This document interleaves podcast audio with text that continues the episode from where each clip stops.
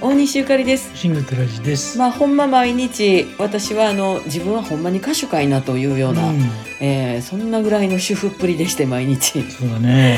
あの今週は特にね手術後ということもありますんで、うん。毎日消毒に通って、うん。まあ可能な限り用事をしてるという日々なんですがはい。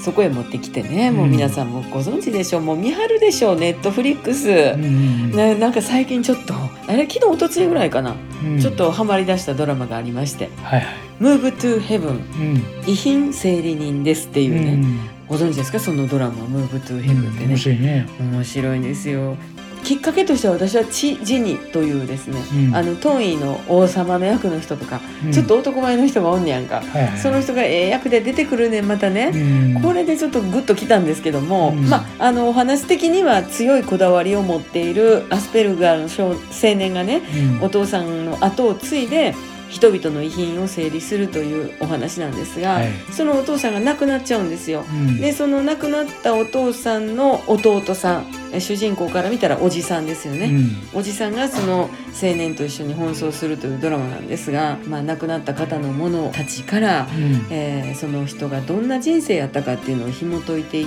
て、うんえー荷物とともに亡くなった方の心も遺族に伝えていくっていうようなうんお話でちょっとグッとくるんですよねで。すね。バーッと見ても8本ぐらい見たんじゃん。うん。もう今日終わるな多分な、えーそうなんで、えーコロナ禍でのおうち時間明日からはもうね、はい。トラちゃんねうん。あの中山きんに君の筋トレとかねうん世界で一。番楽な筋トレ、うん。ね山頂も一緒にやりますよ、うん。私はラジオ体操をしようと思いますけどいいよね。意外と疲れるよね。そうなんです。まあ、うん。もちろんドラマは見ますけれども、っていうことでまた明日。